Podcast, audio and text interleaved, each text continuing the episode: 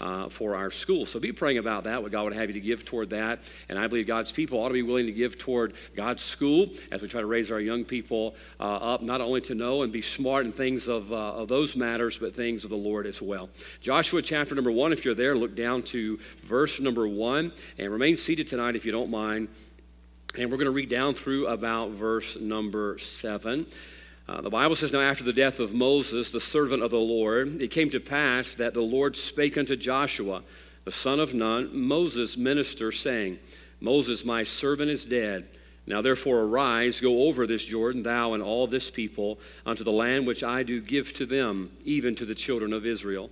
Every place that the sole of your foot shall tread upon, that have I given unto you, as I said unto Moses. From the wilderness and this Lebanon, even unto the great river, the river Euphrates, all the land of the Hittites, and unto the great sea, toward the going down of the sun, shall be your coast. There shall not any man be able to stand before thee all the days of thy life. As I was with Moses, so I will be with thee. I will not fail thee, nor forsake thee. Be strong and of a good courage, for unto this people shalt thou divide for an inheritance the land which I swear unto their fathers to give them. Only be thou strong and very courageous, that thou mayest observe to do according to all the law which Moses my servant commanded thee. Turn not from it to the right hand or to the left, that thou mayest prosper whithersoever thou goest." Let's ask the Lord to bless his word tonight. Father, I do thank you tonight once again for the privilege of being here. And Lord, although our time may be brief, Lord, that we have in comparison, Lord, to the time we're out in the world, I pray that you take this time. And Lord, you give us what we need to go back out into the world and be that light, to be that salt that you've called us to be, to be that influence that you desire your church be. And I pray, Lord, you give us tonight what we need from your word, but Lord, help us to be attentive to it. Help us decide tonight that we're going to allow you to do what you desire to do in this service. I pray you'd change us tonight, every one of us. Help us to leave here changed, walking closer to you and ready to go do your will in a world that desperately needs to see Christ. And I thank you for what you're going to do, for it's in Jesus' name. Amen. I was reading a letter this week, uh, earlier in this week, that was written by George Washington on July the eighteenth of seventeen eighty-five. Uh, and in this letter that Washington was writing, he expressed his potential and his belief in the great potential that we have here in these United States. He was speaking particularly in this letter about the potential of the westward expansion. Uh, if we continued to move west, that our country was full of all of opportunity and potential. And here's what he called the United States of America at that time. He says he calls it the second land of promise. He said, as we continue to expand and grow and venture further west in this great nation, he said, I believe this is the second land of promise. And that is a term that has been used all throughout our history, over two hundred years, to describe this great country that we live in. In spite of our problems, in spite of our faults, we still indeed live, I believe, in the second land of promise.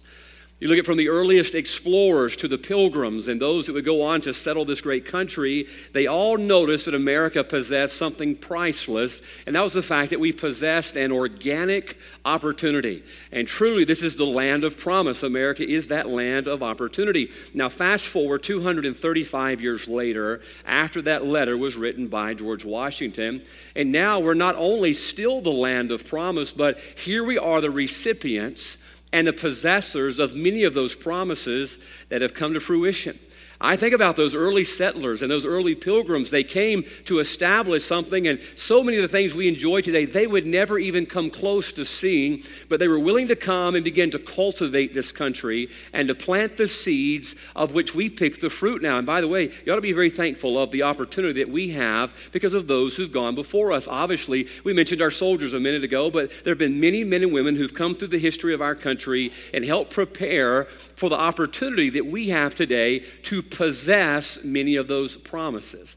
I think about all of those who came through Ellis Island this afternoon. I even took some time to read over the rolls of those who would immigrate to this country and come through New York City, and their names are written there from all over the country, all over the world, that they came to our country, and they looked at our country as a land of promise.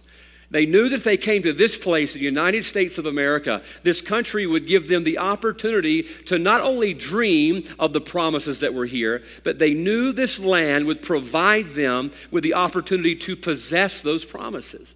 Now, look, I'll be honest with you, I'm only forty years old, and I have worked throughout my life, but so many of the promises that I possess now in my life, uh, the benefits and opportunities that I possess as an American, I really didn't work for. Somebody came before me, and they paved the way, and they plowed the ground, and I enjoy, and you also enjoy, many of the blessings of this great country because of those who came before us. And America has provided us this land of opportunity, this land of promise, as George Washington would call it. I looked over the rolls at all of those who came from different places to this place to see their promises, now hear me out, become possessions.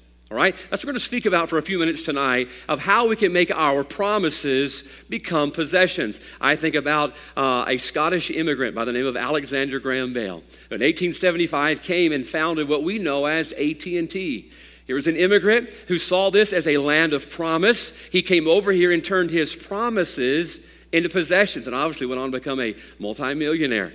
A Canadian immigrant by the name of James Kraft. My daughter knows him well because he invented the cheese that she puts on her grilled cheese. She likes Kraft singles. I've come home with the off-brand, and the off-brand's just not the same. It doesn't melt. Let me tell you something. I got a problem with the cheese that doesn't melt. There's something bad wrong with that, you know? You put it in the microwave, you turn it on for forty-five seconds, and you look at it, and you take it out, and it's like a piece of rubber. Something's not quite right about that. But those Those Kraft singles, my goodness gracious. You put a Kraft single, sometimes you even put two of them. Brother Bauer taught me how to make grilled cheeses like Sonic does. I'm not going to tell you because I'd have to kill you if I told you, because it's such a guarded secret on how to make a Sonic grilled cheese. Man, you put that cheese over in there, you get it all hot, and it's just all gooey. You know, that was because I'm an immigrant. Somebody came from Canada, and they invented this Kraft cheese that we enjoy today. But time after time after time, people immigrated to this country. Why? Because it was a land of promise.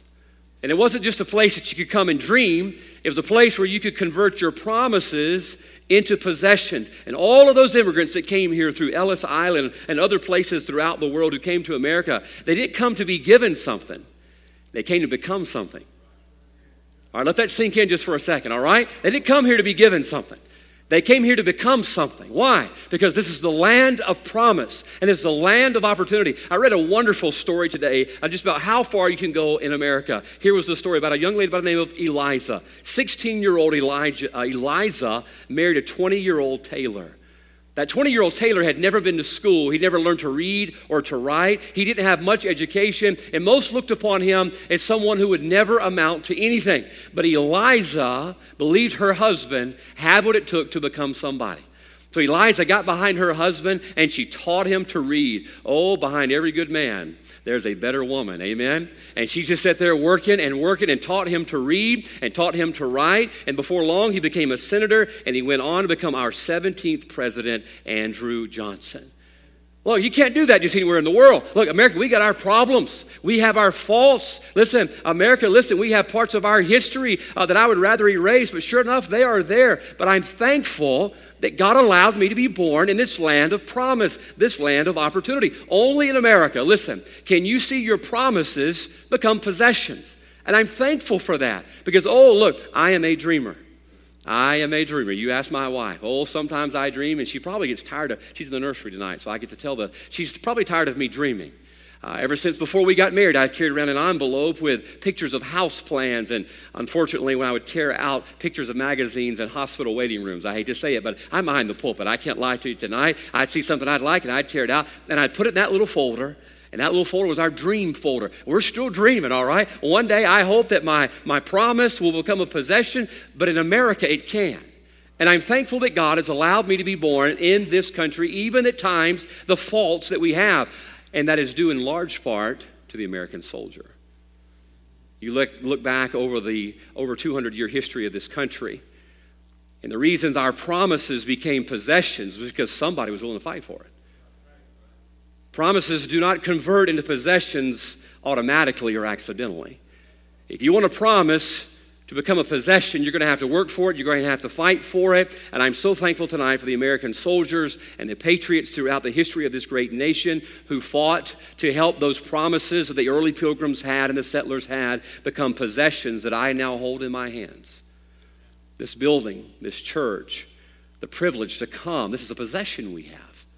to have a copy of the Word of God. What a priceless possession we have. Why? Somebody was willing to fight to secure that for us, and I'm thankful for that. And you ought to be thankful for that, that we have the privileges and the rights and the liberties and the freedoms we do because somebody fought to turn those promises of this great nation into the privileges that we have. I want you to think about that spiritually tonight. I want you to think about that spiritually. Somewhere along the line in this country's history, people decided that they wanted to fight to turn the promises into possessions.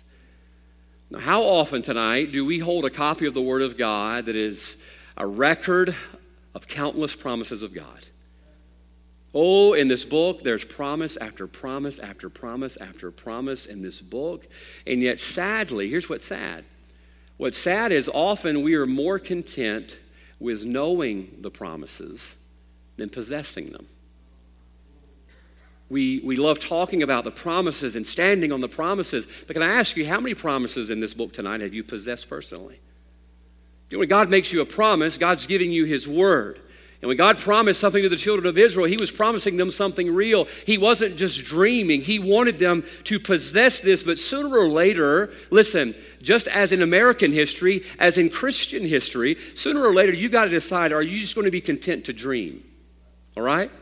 Are you just going to be content to dream about what you could be and what you could do, whether it's an occupation or a possession that you'd like to have? Nothing wrong with dreaming. I am a dreamer. Every time I sit on the side of a tree in thirty-two degree weather, freezing to death, away from my family, dreaming about being back under those warm covers, you know what I'm doing on the side of that tree? I'm dreaming about that big deer that's going to walk out. I can see him. I can picture him. Most of the time, he doesn't walk out. But man, I'm sitting there dreaming. Why am I willing to go through all of that? Because I want to see my dreams become a possession. Now, folks, listen, when it comes to the promises of God, we need to decide tonight. Are we just satisfied with the promises, or do we actually want to possess what God says we could possess? And as a Christian tonight, I believe too often we're content with just knowing what the promises are and never moving on to possess them. And I believe in Joshua chapter one, we're going to see tonight in the promises that God made Joshua and the rest of the children of Israel, God shows us three simple steps in how to take a promise and turn it into a possession. How to take a promise and turn it into a possession. And I believe we can take that pattern tonight and apply it to our lives. So let's look at these three things. And I believe tonight, if you as a child of God will just follow the pattern that God's giving them here, we can fulfill and possess what our God has promised to us.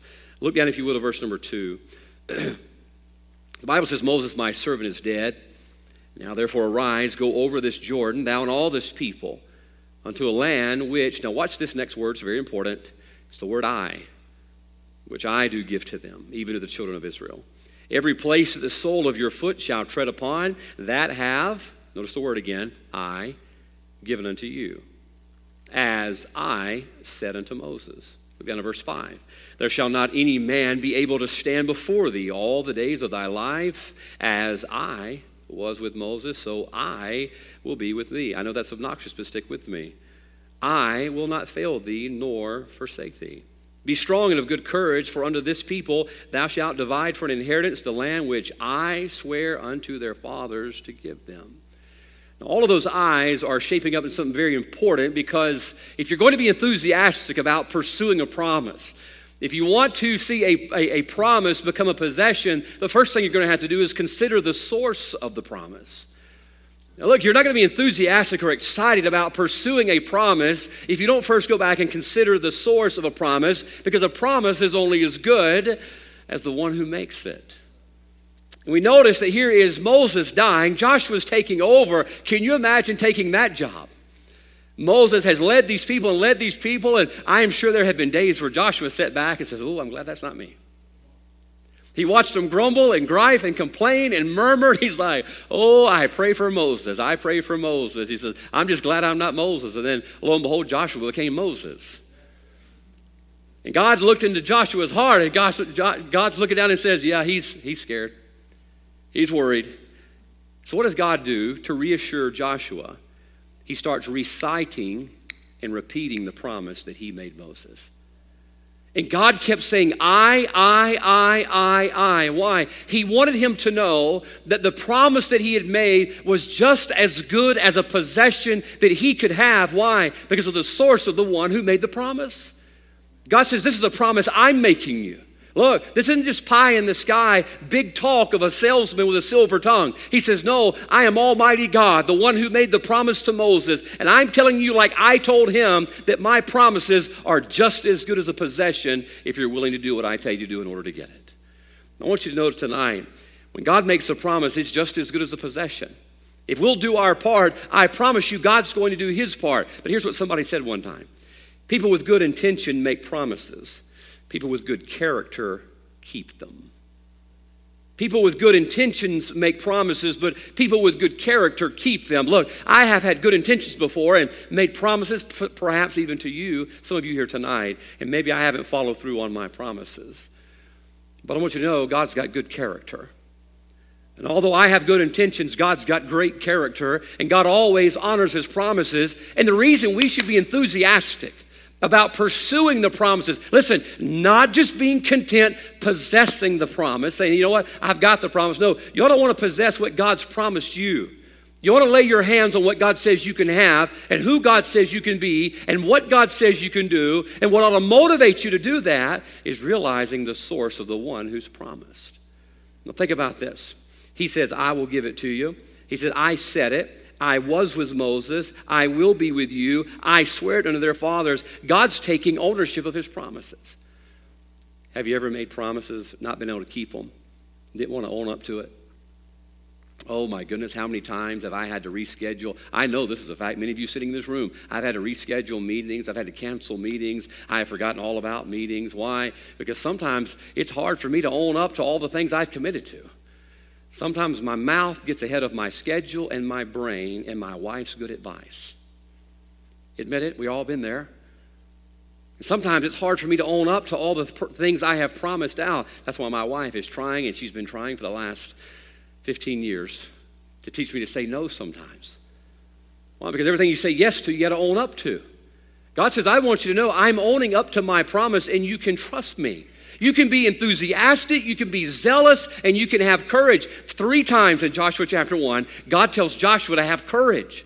Why can you have courage pursuing the promise? Because of the one who promised. You can be enthusiastic and motivated about it. Why? Because God says you can have it, and if God says you can have it, you ought to want it bad enough to go get it. Consider the source.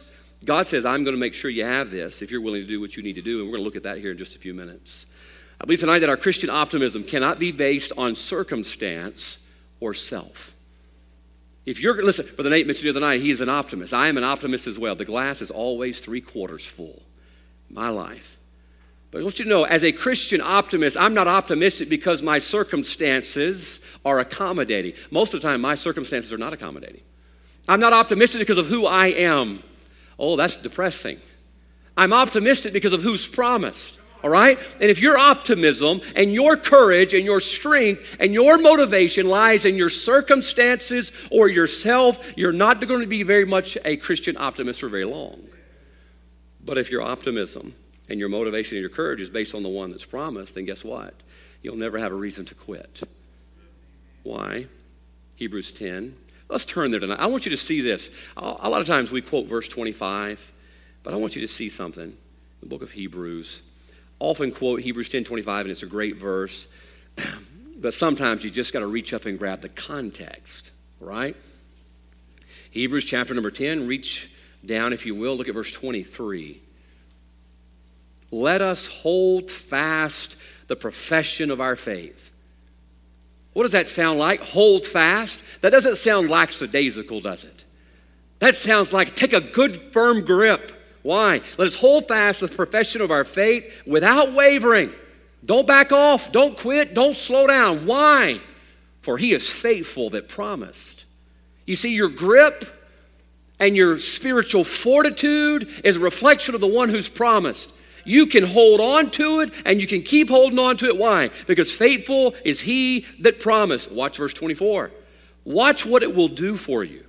And let us consider one another to provoke unto love and to good works. You ought to be so motivated by the faithfulness of the one who promised that not only are you motivated by it, you're going to motivate other people about it. You see, that motivation just kind of overflows on everybody else. You're so excited about what God's doing in your life and what God's promised to do in our life that, listen, it overflows and you're encouraging others. You're provoking them to good works. What are you provoking them to do? Look at verse twenty-five. Not forsaking the assembling of ourselves together, as the manner of some is, but exhorting one another, and so much the more as you see the day approaching. Now watch this. At the end of verse twenty-five is a promise. What is the promise? There's a day coming when all of this is going to wrap up and all of this is going to be over. And you ought to be just as enthusiastic about that, realizing faithful is he that promised. Listen, you ought to be motivated. You ought to be moving forward to get everybody else on board. Hey, this ain't no time to miss church. This ain't no time to get out of the will of God. This ain't no time to give up on the word of God. Hey, the day's approaching, and faithful is he that promised. He's going to keep his word. Oh, listen, don't bet against him. You'll lose. This book is full of those who tried to bet against him and tried to go against him and prove God wrong. No, look, you're always, mark it down, write it down. You will prove God right one way or the other. You will. You'll prove God right by his blessings and power upon your life. Or you're going to prove it right by seeing what happens when you try it without him. But God's going to be right. Let God be true and every man a liar. God's going to be true. Hebrews chapter eleven, we read about Abraham. Now listen close to this. I have never pieced this together like I saw this this afternoon. By faith, Abraham, when he was tried, verse seventeen, offered up Isaac. What did God call Abraham to do? He said, I want you to take thy son, thine only son Isaac, and I want you to sacrifice him upon Mount Moriah. Now listen close. The Bible says, and he that had received the promises offered up his only begotten son, of whom it was said that in Isaac thy seed shall be called. God says, Abraham, I want you to sacrifice your son, your only son, up on this mountain. Now don't tell me there was not a dilemma in the heart of Abraham, not just because he was his son and he loved him, but wait a minute, this is the son of promise. You promised me that this kid was going to be the key to the to his generations being like the sand of the seashore. Now, wait a minute. How's that going to work? You want me to kill him? How's that going to work? But the Bible goes on to say in Hebrews chapter eleven, listen close, accounting that God was able to raise him up even from the dead. Abraham believed in the promise that God had made about Isaac so much. He believed God's promises so much. He says, I believe if I kill him, God's going to raise him up because he promised that that kid was going to be the heir. That's just how much he believed in the promises of God. He was willing to go to such lengths of obedience. Why? Because he knew faithful was he that promised. Now you think about what little lengths we're willing to go through for God. Here's this guy willing to kill his own son, but he believed in the promises of God enough. He says, I kill him, God's just going to raise him up. Because God promised. Oh, my goodness. Listen, folks, sometimes we can't even get out of bed on Sunday morning. And yet all that God's promised us is his children. And we don't believe it. You know how you can tell we don't believe it? Because of what we're not willing to sacrifice for him. If we honestly believe Matthew six thirty-three, seek ye first the kingdom of God and his righteousness, and all these things shall be added. If we truly believe that, we would do whatever it took to get Christ at the forefront of our life if we believed it. If we believed that faithful is he that promised, you'd be amazed at all the things you clear out of the way just to be obedient to God. Why? Because you know God's going to come through with his word. And here's Abraham says, okay, I'll take him up here and I'll sacrifice him. By the way, probably wasn't easy. Somebody asked you to sacrifice one of your children. Abraham had affections just like you and I do. He had a flesh body. That was his child, and he loved them. And no matter how often they may get on our nerves, I hope we never go that far where we're okay with, you know, having them taken out. Yet he was so willing to be obedient. Why? Because he believed in the promises of God. Now think about this tonight. twenty twenty has, has given us so many uncertainties. And there's been a lot of fear in twenty twenty. I get it. Look, I'll be honest. There's been times I have been fearful in twenty twenty. Uh, I mean, tornadoes and viruses and hurricanes and all these things going on in our world. Look, there's reasons to be fearful. There's something I want you to think about. If you're not careful, you will let frightening potential, worried about what could happen, Frightening potential will distract you from a faithful promise. Don't let frightening potential distract you from a faithful promise. So what do you mean frightening potential? Well, as you go out to do the will of God, there's going to be difficulty. Joshua, there's going to be difficulty. We're going to look at that here in just a minute. And yet the frightening potential that's out there should not distract you from the faithful promise. Why? Because he's faithful. God's going to be faithful. He says, I promise, I will, I said, I swear. God says, I want you to know my promises are good. This past Sunday, we looked at when the disciples were out on the Sea of Galilee and the storm comes along. They knew he was faithful. What distracted their faithfulness? What distracted F- Peter's faithfulness when he was walking on water? Frightening potential. Peter starts looking around. Wind's blowing, waves, man, I'm walking on water. How's this happening? Not quite sure. I'm surely going to sink. And he allowed the frightening potential to overwhelm a faithful promise. I want to encourage you something tonight, folks. Listen, we don't just have to be satisfied having the promise. We can possess the promise, but you've got to consider the source, and the source is God himself. Someone said this, you can't break the promises of God by leaning on them. Aren't you glad? You can't break the promises of God by leaning on them. Have you ever leaned upon something and it gave way? Usually somebody, now everybody has cell phones, somebody's videoing it. You entered in that contest, but you didn't win because somebody had a cuter dog than your fall was. Folks, and I tell you, you can lean on stuff that will let you down in this life. You can lean on a lot of stuff that's going to let you down. If you lean on the promises of God, they're never going to buckle. First John chapter two, verse twenty-five, the Bible says, and this is the promise, that he that hath promised us even eternal life. Do you know why I sleep good at night? Not because I have a security system or a brand new A R fifteen under my bed. Do you know why I sleep good? Because I have eternal life. So how do you know you have eternal life? Because First John two twenty-five, the Bible says this is the promise that he hath promised us, even eternal life. The God of all glory and creation has promised that I have eternal life. Here's, I want something to sink in before I give you the second point. The same God that promised to save you also promised to sustain you. Just as much as you claim, Romans ten thirteen, for whosoever shall call upon the name of the Lord shall be saved. Hey, that's great. Hey, I'm thankful for that. But the same God promised to sustain you. Look, if you're not fearful about your eternity, why are you fearful, uh, are fearful about your today? The same God that promised to take your soul to eternity in heaven with him is the same God who promised to go with you, and lo, I'm with you always. Promise from God. And if you can trust him for your eternity, then oh, my soul, can we trust him for our today? Look, let's not be fearful.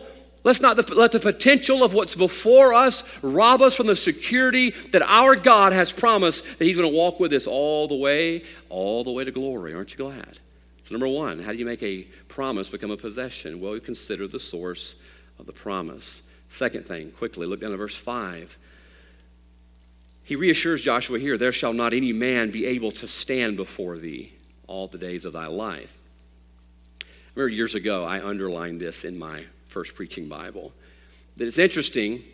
He says, there shall not any man be able to stand before thee. What I want you to notice is what he didn't say. He didn't say they wouldn't try. He did not say that no man will try to stop you.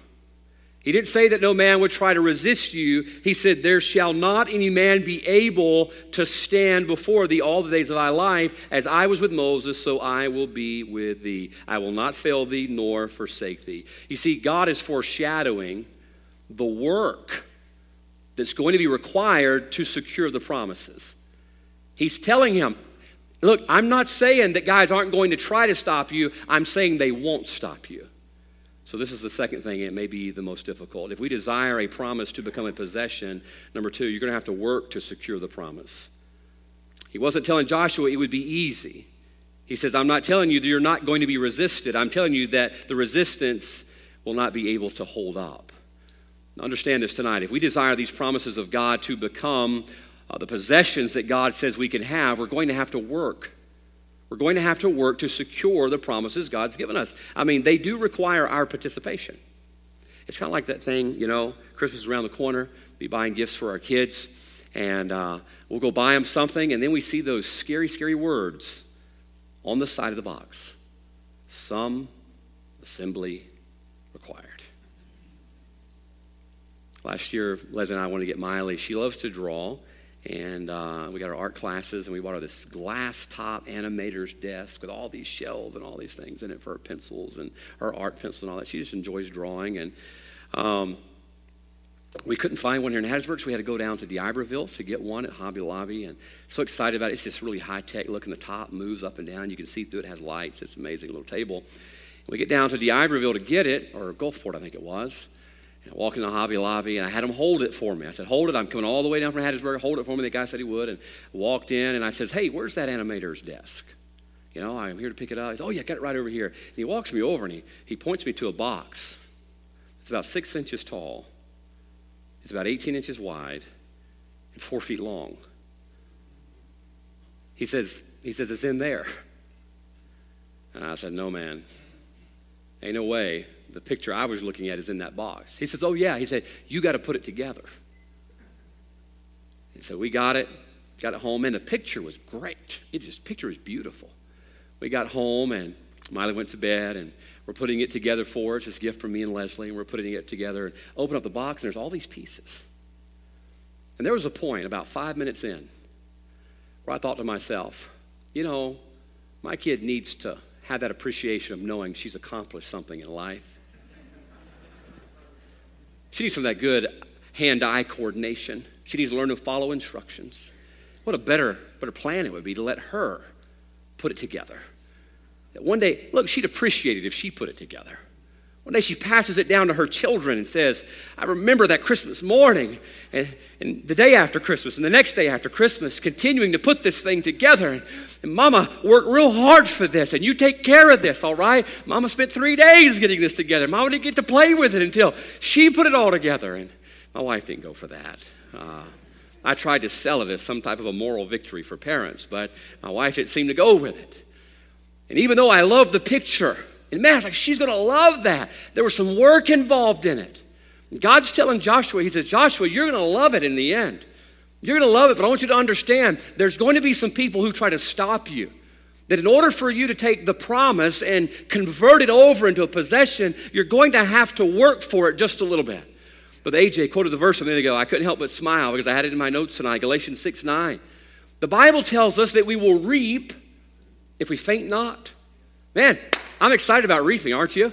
I look forward to reaping the good stuff. I don't look forward to reaping the bad stuff because we reap what we sow, don't we? I always reap more than we sow. I look forward to reaping the good stuff. The Bible says that we're going to reap, we're going to reap, we're going to reap. And man, you're working, you're passing out tracts Saturday morning, ten thirty. Don't forget, all right? Saturday morning, ten thirty. And you're passing out tracts, passing out tracts, and you're planting, planting, planting, planting, planting. And man, you just look forward to reaping. But wait a minute. That reaping comes at the end. What does the Bible say? We'll reap if we faint not. Wait a minute. The reaping sounded really good. But you mean I've got to persevere and not faint? Yep. That's how it has to happen. You see, there's some work involved. If we want to reap, we've got to persevere. Look, used to the statistic was thirteen to seventeen doors you had to knock on before you had one person who was ready to receive Christ. thirteen to seventeen doors before you found someone who was ready to accept Christ and trust Christ as their Savior. What is that? Perseverance. You're going to reap, but you can't faint. You got to put in the work. I fear tonight, God's people, all of us, me included tonight, we've gotten just a little bit lazy. We want the outcome, but we're not willing to work for it. And God's telling Joshua, there's going to be people stand against you, but keep going. They can't stop you. When, listen, when are we going to get it through our spiritual minds tonight? Satan can't stop us. He can't stop us without our help. I used to teach my kids on Wednesday night class. I said, think about the devil as having no arms, and he's trying to get through a door. And he can't get through that door unless you open it for him. And how often does he come in and destroy our life, our potential, and our homes, and our churches, and our country? Why? Because we open the door for him. He can't stop us without our help. And the reason we don't have the possession that God promised is because we haven't been willing to go through the work to secure it. You're going to have to work to secure it. Isaiah forty-one, the Bible says that we can mount up with wings as eagles. Now, that sounds fun, doesn't it? I hope we get to fly when we get to heaven. Some of you are too mature to admit it, but you hope we can too. I hope we get to fly. Really do.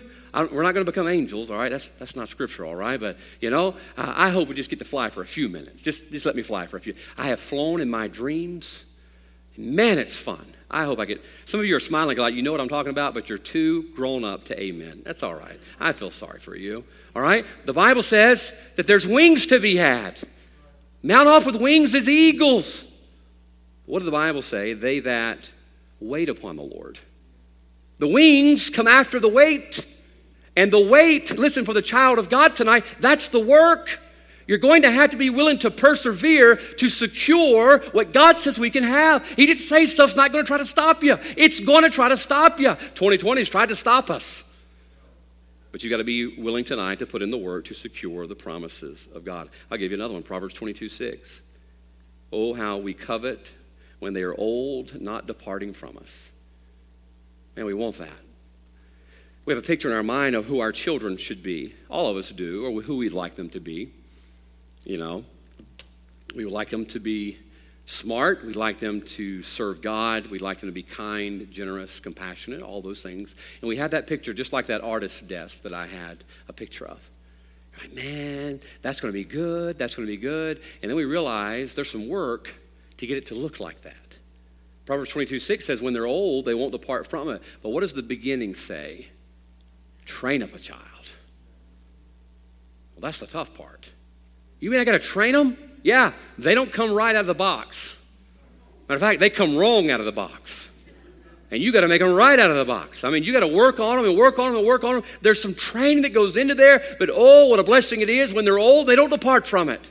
But you got to be willing to put in the work to secure the promise. The only way the promise becomes a possession is that you're willing to work to secure it. See, I want the promise bad enough that I'm willing to do whatever it takes and keep pushing through those who try to stop us.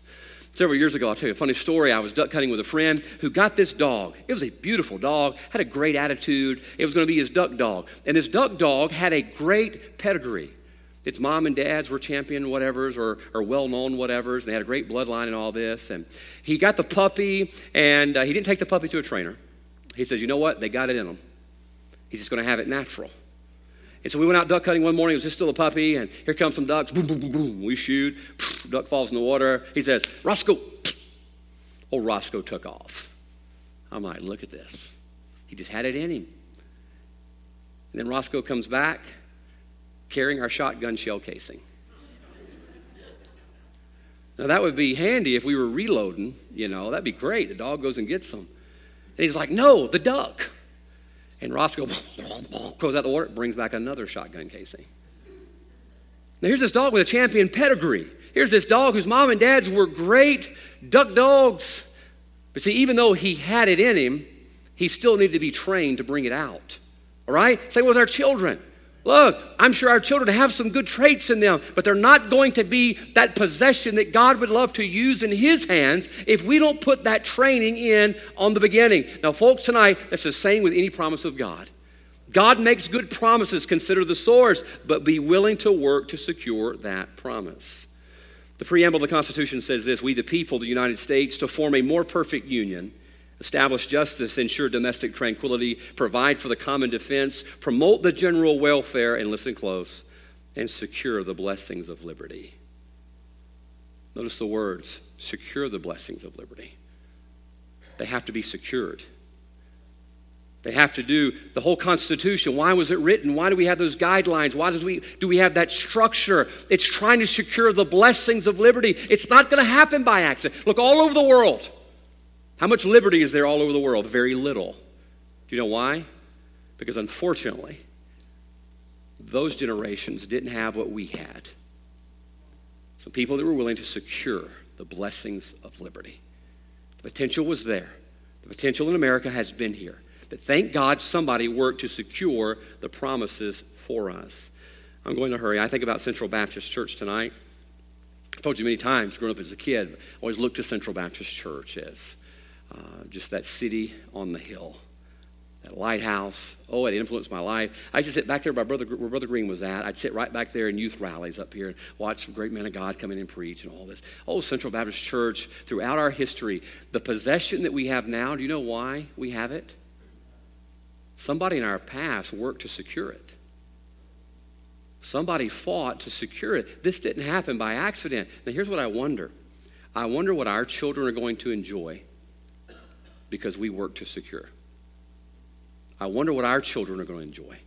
One day they look back and they remember those who came before them and those who paved the way and those who took the promises of what Central could be and now hand them the possession of what Central is. Why? Because they worked. They didn't let stuff get in their way and stop them. I told someone this week that ideas without actions are just dreams. Ideas without actions are just dreams. I like dreaming, but you know the Bible says in the book of Proverbs, chapter fourteen, verse twenty-three, that in all labor there's profit. If you want to profit, you got to be willing to labor. If you want the promises of God, be willing to put in the work to secure those promises. And finally, number three, look up to verse seven. I'll give you the last thing. If you want to take a promise and turn it into a possession, you got to be willing to consider the source of the promise, work to secure the promise. Verse seven, he says, "Only be thou strong and very courageous, that thou mayest observe to do according to all the law which Moses my servant commanded thee. Turn not from it to the right hand or to the left, that thou mayest prosper whithersoever thou goest." The last thing is one of the greatest efforts you're going to have to do and have to make in order to take a promise and convert it over into possession. And it's the work to maintain your mission. God tells him what he needs to do. God says, here's what I'll do. Here's what I need you to do. In verse seven, he says, I want to finish it up with one thing. Only be thou strong and very courageous. Why? He says, turn not from it to the right hand or to the left. See, oftentimes the reason we fail to possess the promise is because we start good, but we don't finish. I don't know if you've noticed this about yourself, um, but if you're anything like me as a human being, we drift very easily off course. We start good. New Year's resolutions coming around the corner.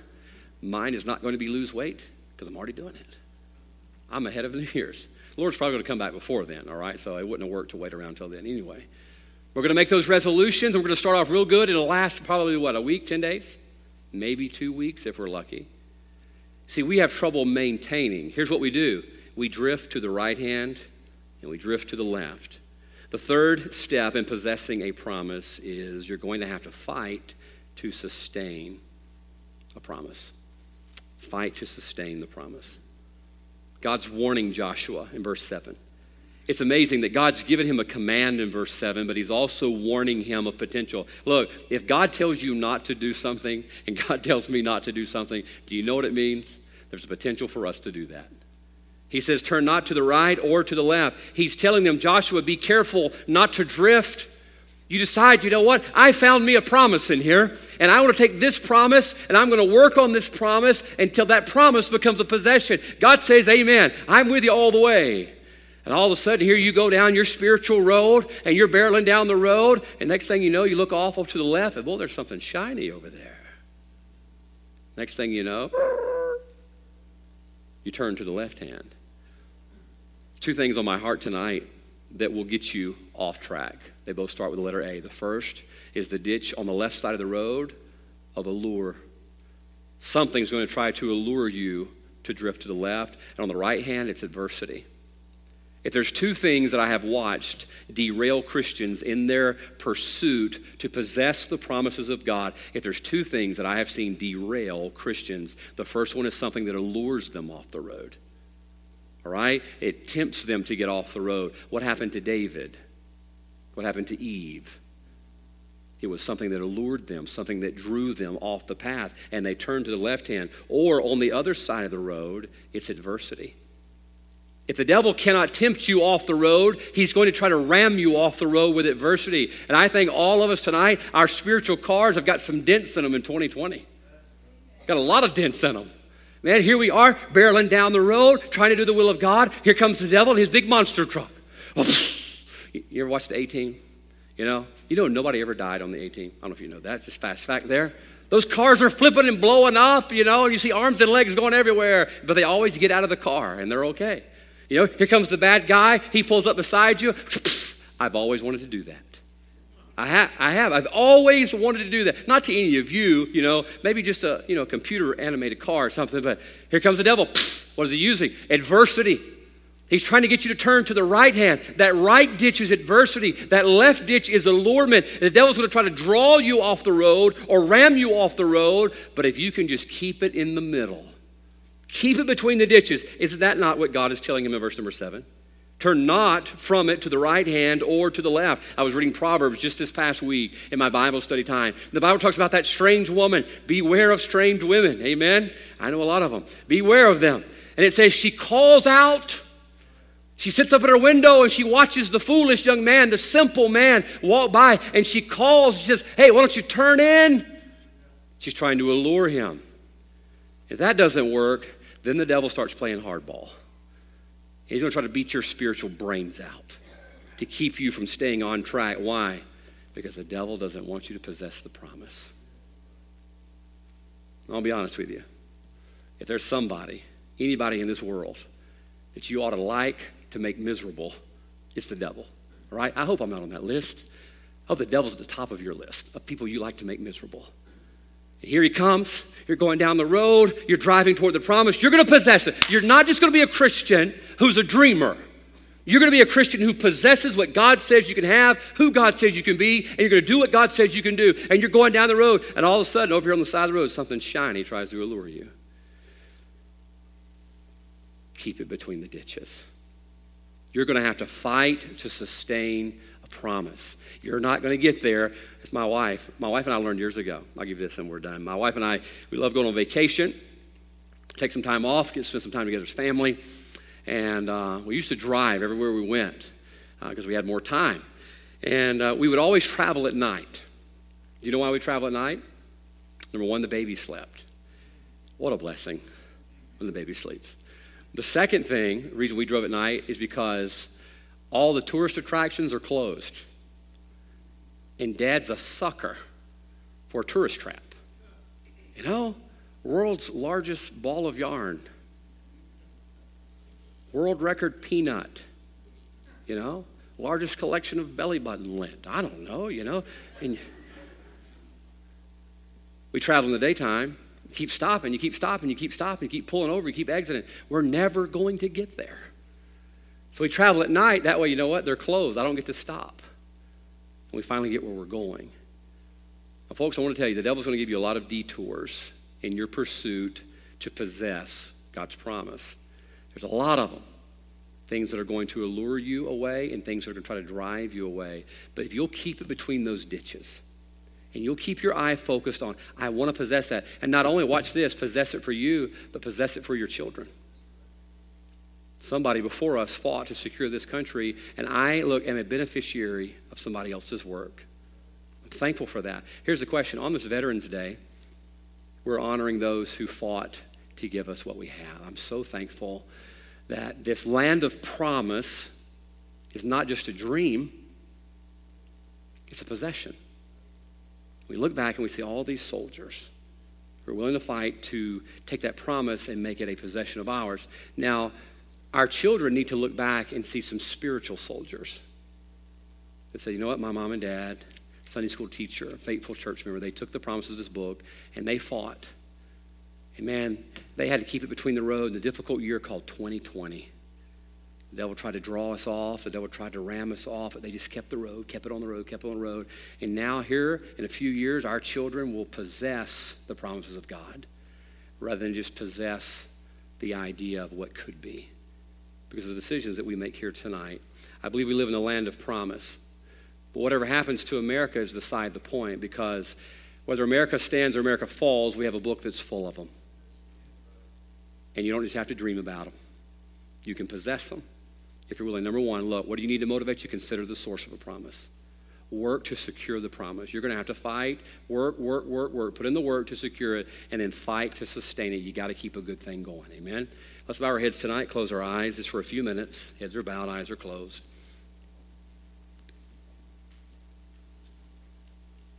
I don't know what the future of our land of promise is, but I can tell you and guarantee what the future is of this book of promise that I have. These are promises. They're just as good as checks that are written by Almighty God. They're signed with his name. He says, I will. I said. I promise. He says, look, I'll, I'll back it up. The question is tonight, are you willing to be motivated by the fact that God said it? If God says you can have it, God says you can be it, God says you can do it, you ought to decide tonight, okay, I want to possess that, not just dream about it. Why don't you decide if God says you could be the mom or the dad or the son or the daughter, God says you could be that if you want it. Would you be willing tonight to make up your mind, I'm going to put in the work? The devil can't stop me. Nothing can stand against me. God promised it to me. I'm going to put in the work to secure the promises as a personal possession, not only for me, but to pass to my children. I'm going to put in the work tonight. And then when you decide, you go ahead and make up your mind before you leave here tonight. I'm going to fight to sustain it. No matter what, we're going to keep it between the ditches. I'm not going to be allured off to the left or through adversity be rammed off to the right. I'm going to keep the course. Why? Because I want to possess the promises of God. Heavenly Father, I thank you tonight, Lord, for your word and what you encouraged the heart of Joshua with, how he must have been looking forward. And Father, he probably had some hesitations and concerns, and yet you reassured him that faithful is he that promised. And if he was willing to put in the work, he didn't, you didn't tell him, Father, there would be no resistance. You just told him the resistance could not stop him. Help us to see tonight that you're faithful, you've promised, and although there's resistance, that can't stop us. And Lord, if we'll keep it between the ditches, we'll get to where you have called us and become who you've prepared for us to be. Bless our church tonight. I pray we respond to this invitation time and be on our way to possessing what you said we could have for us in Jesus' name. Amen. Let's stand tonight. Heads are bowed.